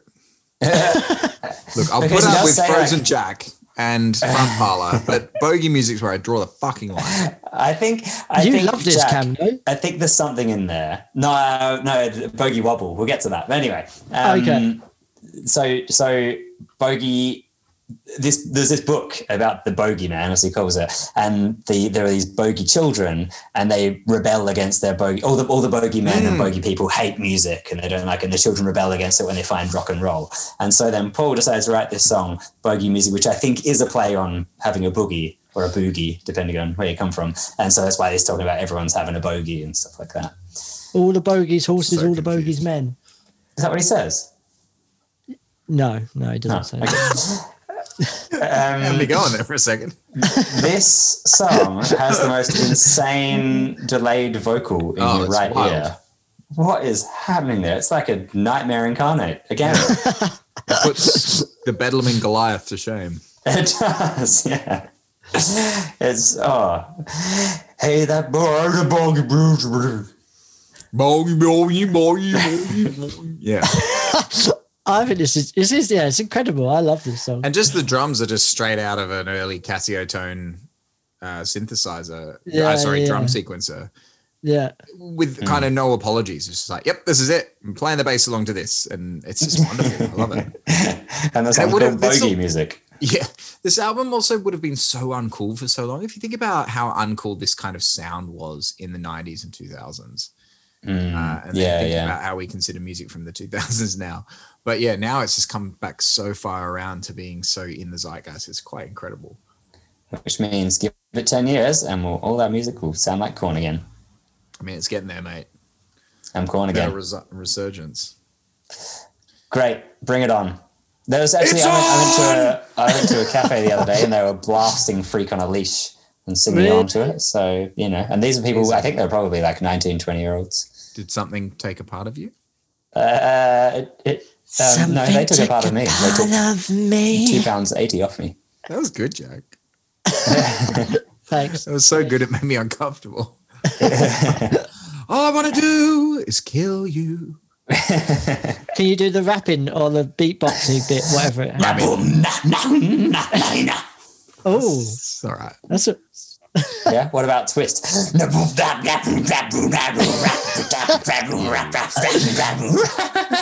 oh yeah, that's right. I wasn't even talking. There was Jem I was talking to you about this, not not you, Jack. I forgot. That's that's twice in a week now that I've imitated Jonathan Davis's uh, rap rap rap noise. What are you trying your material out with Jem before you bring it to the podcast now? That's right. Yeah, he's my sounding board. Tell him he used to be. Sorry, no, he's he's, he's sounding board. my mistake. So Darkroom comes next. Would you come along to my my dark dark room? this is great. Yeah, Every song's Oh, it good. is. Every song is my favorite song ever. Yeah, and this one, you know, what I love about this. It just doesn't have any bass for ages, for like a minute. There's no yeah. bass, and then it kicks in, and it's like, oh, bring it to me, Paul. What does this sound like? Oh, You know what it Um, gives me? It gives me This This is is the a- heebie doobies. Un Escorpion Perfumado by Omar Rodriguez Lopez. Oh, yeah. That dub album that he did with with Deantoni Parks on drums and Marcel on keys, and it's just all the same groove for like an hour yeah. with like Mhm. noise over it. It's great. Yeah, I might listen to that today. Actually, thanks for reminding me of that. good album. Yeah, this is another check my machine. Yeah, it's quite dubby, quite Yeah. trip hoppy as well. Yeah, Yeah, for sure, for sure. And it's only got All that the really, noises going around your head sound really cool. and it's Mm. good. It's, it's catchy. The the really minimal vocals or different vocals there are. It's just Yeah. really catchy melody. Yeah. It's Fucking great. Absolutely. A lot of that. Yeah, love it. Good it. times. Absolutely love it. Incredible. We're almost, almost at the end. So the last song, technically, on I mean the last song on the album, anyway, Hmm. the official album, one of these days. It's actually this has actually got a million and a half views or Ooh. plays on on Spotify, which is Why? pretty Okay. Pretty great to be fair. Um, Again, I reckon it probably just come up on on some algorithm for Discover Weekly for the Is it on a soundtrack or indie folk listeners. yeah, I don't know, not sure. I only know it within this album. Um, but it's a good, it's, it's a great track. Oh, it's Brilliant amazing. Yeah. Absolutely, it's so so beautiful. It really sounds contemporary. It sounds like something you'd hear now on, I don't know, any little folk indie songwriters TikTok page. Mm. Yeah, it's bizarre. Bizarre how Um, relevant these days. Yeah, and also this this to me is like it's uh, it really makes me think of the end of Kid A. Somehow ending the album this way is really similar to ending on was that motion picture soundtrack of Kid A, Yeah, Totally. okay. which I find an interesting parallel. That, Kid that- A was so like, such a rip off and a boring, unoriginal record in retrospect, wasn't it? that's right. Treefingers was just front parlor. All right. Yeah, this is a great song. I love this. yeah, again, it's it's got that that quality of like it being a little bit muffled and a little bit Yeah. distant and a little bit weirder than it would otherwise be just by by virtue of being on this album and being recorded in his toilet. And uh, that to me serves it so well. I wouldn't want this to be a you know a well produced back to the egg song. No, absolutely. Yeah, it would lose a lot if any of these songs were not recorded in this exact way. Yeah, absolutely. and it is a nice surprise for the ending as well. It's it's it is it's not hidden in there as such because I don't know I don't know what I'm trying to get at exactly. But when these songs that are more like normal songs, normal Paul McCartney songs, Paul, Paul, Paul Ow, McCartney songs- McCartney. crop up throughout this album, it's like a bit of a treat as well, you know. Yeah, Um, yeah, absolutely. So yeah, it's a great way to end the album. I gotta say, Paul, good job. Well done. You should be proud, mate. Top notch, mate. Top bloody notch. Top He does then- like this one as well. He really does. He he looks back on this fondly yeah, now. that's for good. Sure. Um, maybe for a while he didn't because it was panned a bit, but I don't Yeah. know. I mean, the fact that this was so badly received, it's just like. I know. It, It, it, it makes just, sense. No, I mean, it just does. shows how like ridiculous uh, the whole concept of music journalism and music Mm. criticism is. Because it just doesn't, you know, it doesn't mean anything. Are you saying that people shouldn't just be talking about music as something to do? in one and a half hour blocks. Wow. Yeah. Controversial. It's just the idea that they that, that that music critics can be these these arbiters of tastes and uh, you know can can categorically say what is good and what is bad and what's right and what's wrong it's just it ages so badly having that idea will never endure the test of time except perhaps in the case of ringo's bad boy um because it's it's whenever just spot on. yeah, well, that was spot on. Because they just you you never know how things are going to look in hindsight, especially something like this, which is you know on on the the leading edge of where music and technology were going at the time. Yeah. To try to try to guess how it's going to look in retrospect and how it's going to fit into the bigger picture is is fruitless, and frankly makes you look like a bit of an idiot when it's Yeah. thirty one years Yeah, later. just people, people, I suppose at the time were just like, and wrongly so, but they're just like, what's Paul McCartney doing? This isn't, this isn't McCartney. Yeah, Why is he doing? Why is he doing this? Like it's they feel it as a betrayal in some respects, I suppose. Yeah, you're right. Uh, which is mental because he's a fucking artist trying to try Mm. new shit. You yeah. know? And also, he's just a person. He can do whatever he wants. well, You that's have to buy it. exactly right. It's Yeah. okay. Exactly. The, the idea that like someone can be judged for putting out a piece of music that would therefore like make their other pieces of music not as valid or not as like worth listening to. You know, like no music has ever ruined other music. You know, and they people act like when someone puts out a record they don't consider as good as the last one, then it's like it's like writing a disappointing sequel. And it's like that's just not how music works. Like, Sorry, Arthur from Wolverhampton. oh god, getting personal. Get a grip. yeah it's yeah it's quite bizarre and uh, look at the end of the day after hearing the reports of ram the initial feedback for ram i've lost any faith in any music journalists how you can possibly think that album is less than perfection really means that i will never trust anything anyone says ever Yeah, that one, that one especially out of all of these albums, it's just it's lu- it's ludicrous. It's actually mad. That one I can't. I don't even understand that one at the Yeah. I'd be really interested to know how Ram would have been received if it was put out four years later as a Wings album in the peak of Wings. or if it was put out two years earlier as a beatles album Yeah, that too. you know because it basically sounds like it is a kind of a follow-on to like sergeant pepper's a magical mystery tour in a lot of ways but a bit less ornate. Like it's a bit heavier and a bit darker but yeah it's fucking great. We need to do a ram revisited episode. We really need to talk about that album for two hours. Oh my god, can we just get through these ones first? nope. Here we go track one. Yeah. Uh, yeah i mean speaking of which there are a bunch of other tracks on the archive version of this album that are probably worth talking about. Absolutely. Yeah. I Yeah, think so ev- we thought just about every one of them has something interesting about it. So we've already talked about check my machine and Yeah. secret friends, but I guess we can go in. We can go in sequence a bit here on the disc. Like it starts with Blue Sway anyway, which is where this is the song I was saying. There's some orchestral. They this has got strings Ah, on yes, it. of course. Mm, and the, and this is the one that sounds a lot like Tears for Fears to me as well. it sounds like It george michael does. It's got a big, yeah, big 80s vibe.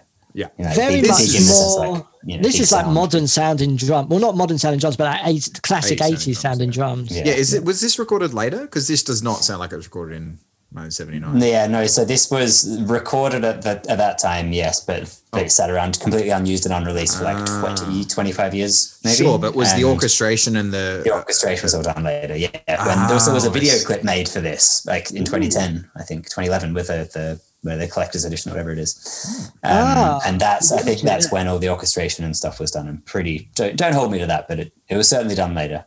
He has got a, he does do this McCartney like with for some of the archives I assume I'm not sure any specific songs but he takes old recordings and then adds them at the time which sort of it doesn't always lend itself to yeah it doesn't make the best out of the song sometimes you know like what what's the song is it it's Hey Diddle isn't it where he adds like uh, like he adds a fiddle in one of the uh, Hey one Diddle with point. a Hey, diddle, diddle, the Paul out of the fiddle.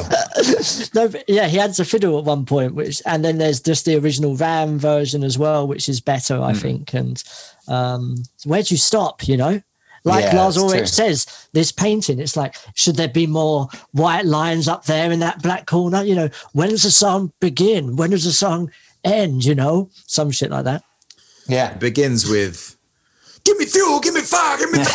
uh, yeah, and it ends with "Ooh." Yeah. Um, yeah, I mean, for me, I'm I'm a big fan, as you guys probably know, of just like leaving things when they're done, put them aside. But when are they it done? Yeah, no, no, okay, but once it's like released, for example, once it's put Oh, sure. down to tape, and then they're just like, cool, let it go. But again, like whatever, if you're, uh, you know, like I'm not really into like the the remastering of, of albums, you know, especially when they're albums that I, I grew up on and really love. Uh, And not, I'd, I'd much rather hear what I Yeah. what I grew up loving than the remastered version. But you Yeah. know, if, if you're Paul McCartney and you've got this great unreleased song and you think I might, you know, put some strings on it and record some new vocals, then fuck it, why not? Yeah, and he's he's he's done that lots of times. There's lots of like throughout early seventies as well. He wrote so many songs that still keep coming up till Yeah. the nineties in album in, in, in albums and stuff. You know, Yep. so yeah. of course he's gonna, you know, that that he's just so prolific that it's gonna happen, isn't it? You know what I mean? Yeah, for sure. what I mean? For sure.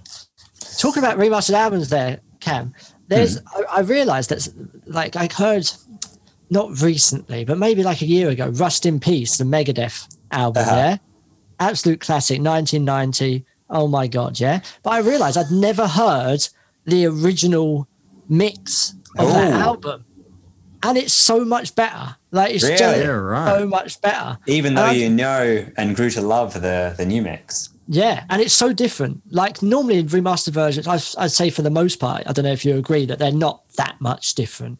Would you agree? I It depends how familiar I am with it. Yeah, if it's something like you know all these remastered McCartney things, yeah, like I'm not really going to notice a difference. If it's like Siamese Dream, then I find it hard to listen Yeah. to because it's Yeah. so, Okay. Sure. so familiar to me. The uh, the Nirvana remasters were hard to listen to. In, yeah, in utero, it was, Yeah, it's I bad. really, really didn't like that. yeah, yeah, same. It's, yeah, it's amazing how much the sound of that album, all those albums, are really part of the experience of listening to them. And you take that away, and it's like, oh, something's missing. Don't like this.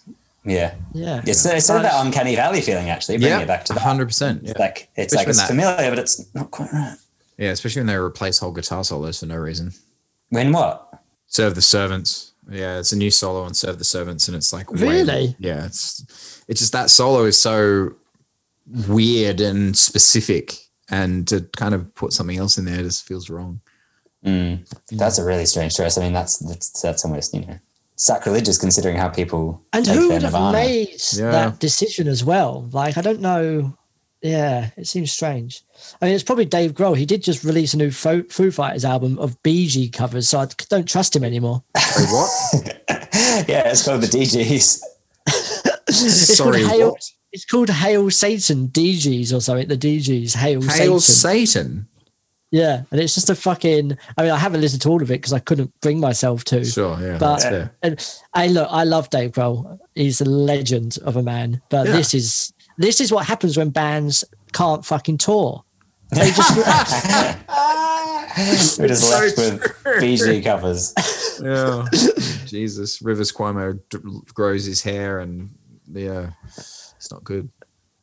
Uh, Jesus. Um, so Bogey Wobble. Can we talk about Bogey Wobble, the next song? I think on the uh, Mm. on the, yeah, the- the we've talked about the live coming up and kept saying bogey wobble. So you love Bog- this one. So I absolutely love. This is the one that sounds like holy fuck. It sounds a lot like holy fuck. Yeah, it the- does. The band we were talking about before. It's just wonderful. How is oh, it's so McCartney? it's unthinkable, isn't it? It And is it's, it's- unthinkable. I don't. This is nothing like bogey music. It's a completely unrelated song. so I don't know why that. It's much wobblier. It's got to be it has that. Boop, boop, boop, But it's, yeah. Anyway, it's. I mean, I don't have a lot to say, but it's in a major key, so of course I love it. It's like a major Yeah. key, but a little bit heavy, and it just They- sounds What so, sounds like eight bit smashy yeah, crunching noises. It's, yeah, Yeah. it's cool. absolutely. There's a great there's a great sequence on that documentary that I keep bringing up, understanding McCartney. Mm. At the end of the second episode, Mm-hmm. they start talking about McCartney too. That that section, and Mm-hmm. they start with this with this song underneath while he's talking about the album. Oh, yeah. like it's a good sequence, worth checking out. definitely. Good track. Um, and then we also have, I mean, Paul has a lot of unnecessary medleys out there, but this is the most unnecessariest of them all, um, which is the Mr. H Atom and You Know I'll Get You Baby, because literally just one song fades out and the next song starts. it is. And I It's just love no the first one. I love Mr. H Atom so much. I Yeah. just, I think it's amazing. It's And it's really Linda. good. And there's some Linda on it as well, exactly. Yeah, So- plenty of Linda. Um, yeah, this is sort of the the more mental. Like again, it makes me think of Wayne or Devo. It's just or like what we were talking about the B 52s or Talking Heads. Um, this this irreverent kind of silliness to it. Mr. H Atom lives in a flat on the male side of town. Come on. Yeah, it does sound a bit talk, talking headsy, doesn't it, David Byrne? And I think Paul, I think McCartney said he was influenced by Talking Heads by this point as well. Right, know? yeah, Yeah, it's yeah, definitely, definitely. sounds sounds believable. Yeah. Why do you love it, Jack? I just, I just like the ridiculous of ridiculousness of it, and Linda as well. It's just sort of like, just a nice shout. I feel like I could shout along with this to in a crowd. Yeah, in a- maybe, maybe we should do a cover of this. Yeah. Do you know what I mean? This could be a punk song. I think. Yeah, I think it could be. All right. We're doing it. What does it remind me of? I don't know. Maybe we should cover this entire album, the archive version of this entire album My God. And perform at it live. point. Yeah. Yeah. Deal. Great. okay, done. Done. Um, And then- and do you then want- you know I'll get you, baby. Yeah. And then yeah, what's this on there? One's- No. Blah, blah, blah, blah. You know, this one I've got. Uh, this one sounds more like an experiment. There's, I don't think there's as much sort of heart to to this one. It doesn't Why grab me like the others. Did he feel like he had to be conservative with like song, like tracks themselves? Like, why did he put these two songs together? It's very I strange. know. Yeah. Yeah, because it's this is this is these were unreleased, no? Hmm. So yeah, Why- they just there's no matter? reason to not split them up. That's right. Yeah, yeah, I, I don't understand. I mean, maybe uh, look. I can only assume that at, at some point in his mind, he wanted to make a medley of the two of them, and the two of them went together in his head, but it was never properly Right. formed or never really Yeah. formed at all. Um, but and then all, all you horse riders and blue sway, blue sway, we've already had blue sway, but I suppose this is more stripped back version of blue sway. yeah, this is like I don't think there's any vocals on it. and There's certainly no strings or anything. It's like real. It's a less developed version of the song. Yeah, yeah. But all you horse riders is abs- absolutely batshit insane. Mm. oh, it's mad. He's just instructing people on horses the whole time. Yeah, this album could have quite easily been a double album full of nonsense like this that kind of would have been fine, but having it as the kind of short, sharp, and shiny piece that it is does improve it, I think. However, Yeah. The extended stuff is just fun to delve into, isn't it? Like it's got a Yeah, lot it's of great. great To ha- it's great to have it. They're much I better like as it. outtakes than they would have been on the album, but Yeah, I, pr- I prefer stuff. this to to the outtakes of any other album, even even Red Rose Speedwagon. Like to me, this is what out, like outtakes are fun when they're when they're just sort of a combination of nonsense songs with some gems in there. sure. And to be fair, apart from Bogey Wobble, I'd agree, Cam. Like uh, the best of the unreleased songs, or well, they were released, the the B sides to singles, the best ones were released. You know, Right? Yeah, yeah. I'd agree with that.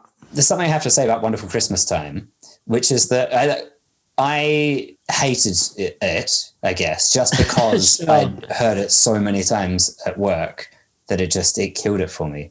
And hmm. I haven't, I haven't heard it for probably a year and a half, I guess. Hmm. And I put it on this morning, and I've got to say, it's really good. Yeah, it's bloody great. Yeah, It it's really It's weird. five- It sounds like Paul McCartney.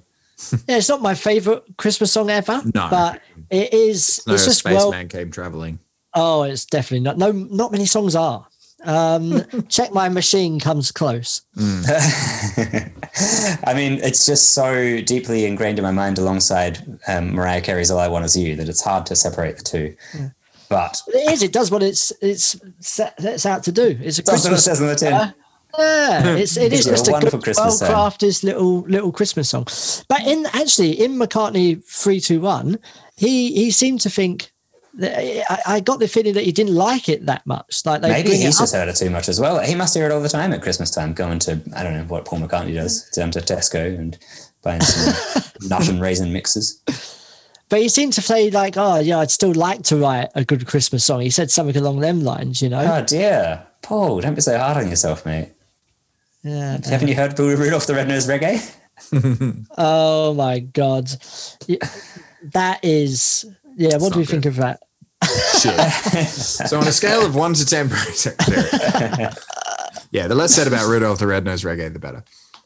Fair Yeah. enough. You were I'll say leave it at before that that he can nail reggae and dub music, and that's mostly true.